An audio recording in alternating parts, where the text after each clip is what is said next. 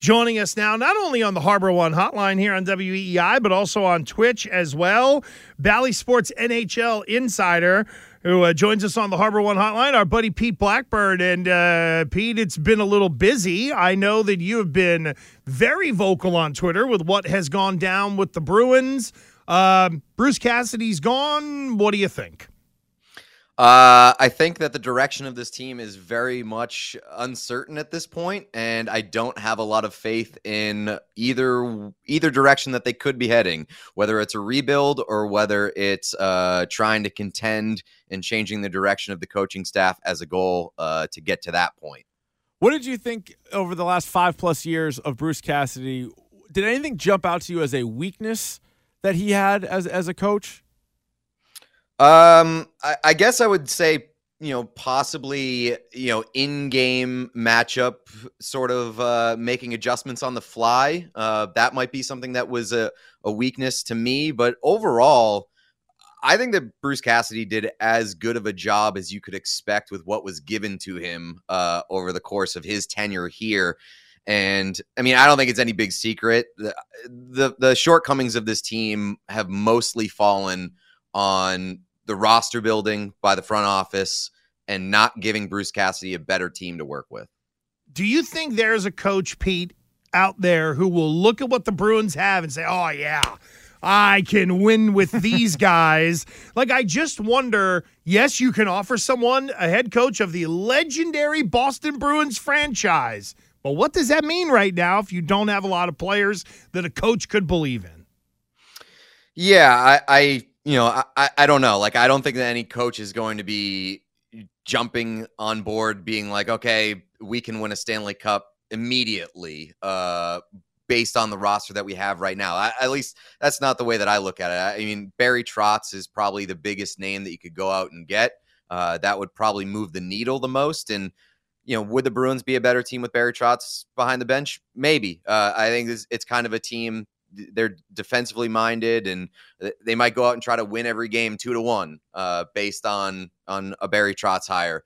But I also wonder, like, if you go out and hire Barry Trotz, does that hurt your ability to extend David Pastrnak? Because David Pastrnak is an offensively minded player, and we've seen what's happened to guys like Matt Barzal uh, on Long Island under Barry Trotz. It's not exactly uh, the best possible way to inflate your offensive numbers.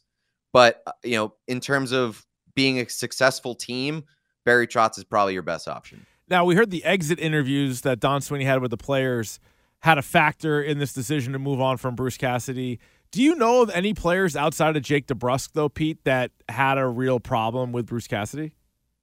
I've heard rumblings. I've heard rumblings that uh, you know some of the guys, some of the more notable players, have had issues with Bruce Cassidy.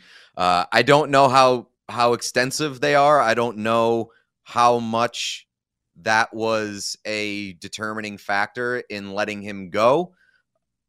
At the end of the day, I think that every coach should be disliked to some extent. Right. If you're in a room where the head coach is uh, beloved and everybody has nothing but great things to say about him and they're all buddy buddy, it might be a problem there. I think that every you, you look at Bill Belichick, not every guy that has come out of New England really loves Bill Belichick. You know what they love about Bill Belichick?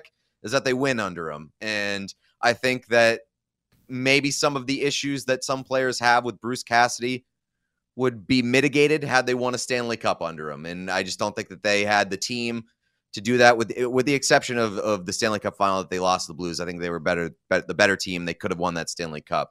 But uh, you know, I, I think to some extent, a, a, head coach should be disliked in the room.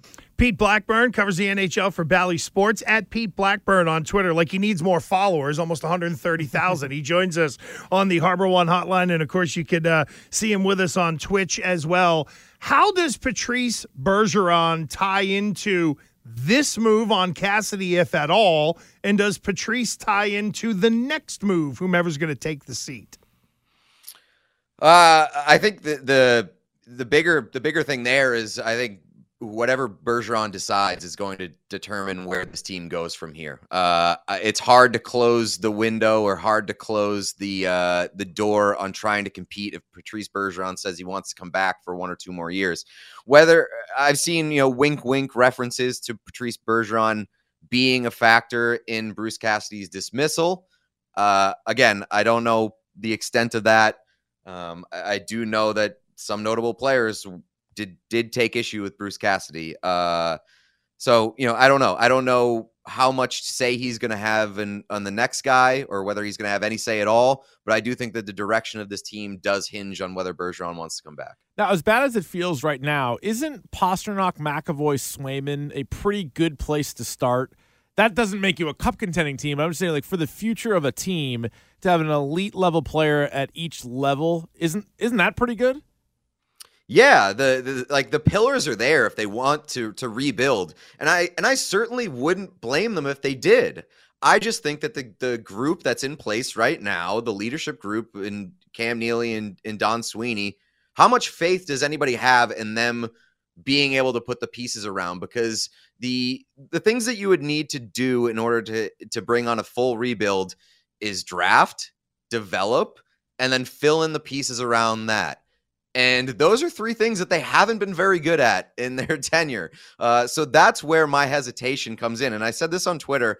I think the smart move would have been last year. You hire Jeff Gorton to be placed in between uh, Cam Neely and Don Sweeney. And if things go south, you can fire Don Sweeney and hand over the reins to Jeff Gorton, who is a guy who has had a strong track record of rebuilding and transitioning teams into a new era and doing so in a way in which he doesn't necessarily have to strip down all the pieces to their to their bare parts. He's good at adjusting on the fly. You know his, his fingerprints not only were on the bruins cup run but they're on uh they're they're all over the New York Rangers, who are two wins away from reaching the Stanley Cup final in a year which they were considered ahead of schedule. So Jeff Gorton is pretty much a master of rebuilding on the fly. He was available. He has a, a, a history here. He should have been a guy to bring in and sort of check Neely and Sweeney and be sort of the the backup plan to the general manager to lead this team moving forward. Pete Blackburn of Bally Sports talking NHL with Gresh and Keefe. We Pete, uh, excuse me, Pete Keefe and I have been talking today about this. Really isn't like Claude Julien to Bruce Cassidy, to where it felt like there was not only the missing of the playoffs, but you were really going to go through kind of an on ice stylistic shift. Do the Bruins have to go through that again? Or is this really about voice in the room and whomever walks in will do things pretty similar to the way Bruce Cassidy did them, at least on the ice? I would say it's more towards voice in the room, uh, depending on whether or not this roster is overhauled this offseason. You know, like I said, I think that Bruce Cassidy did as much as he could or as well as he could with the roster that was given to him. So I don't think that you need a stylistic change. I, I think that you, if a determining factor was him not being liked in the room. And I, again, I don't know the extent of how deep that went, but if that was a determining factor, staying the same style and getting a guy who gets more out of his group or is more well liked by the group, maybe a guy that helps bring back a Patrice Bergeron, perhaps a David Krejci, um, you know, can convince Jake DeBrusk to stick around, things like that. I don't know if that was sort of the motivating factor uh, in order to retain some of the guys that they've already had around. I don't think that you necessarily need a stylistic change, though. Do you think ownership should be heard from, or are you at the point where like I don't really even care what they have to say? Who cares? Okay. Who cares? Yeah. They're, they're so hands off that, right. that that you know why would we want to hear from them now? It, it's you know I don't think that any fan is clamoring to hear from the Jacobs at this point because they are so hands off, and it would uh, it would honestly feel sort of insulting if they just came came out of the woodwork now and had an opinion. But it speaks to the level, I guess, of their engagement, doesn't it? Like, and we all kind of assume that they don't really care; they just want to make money. And- I guess, but does anybody want them to be engaged at this point? Uh, you know, I think that most. Well, I think I if think- they were engaged, wouldn't they be more committed to the team? Like, wouldn't they be like, "Hey, let's go all in and let's really try to maximize this," rather than like, "Hey, are we making money today? Okay, go back." Like, they couldn't even name players on the team.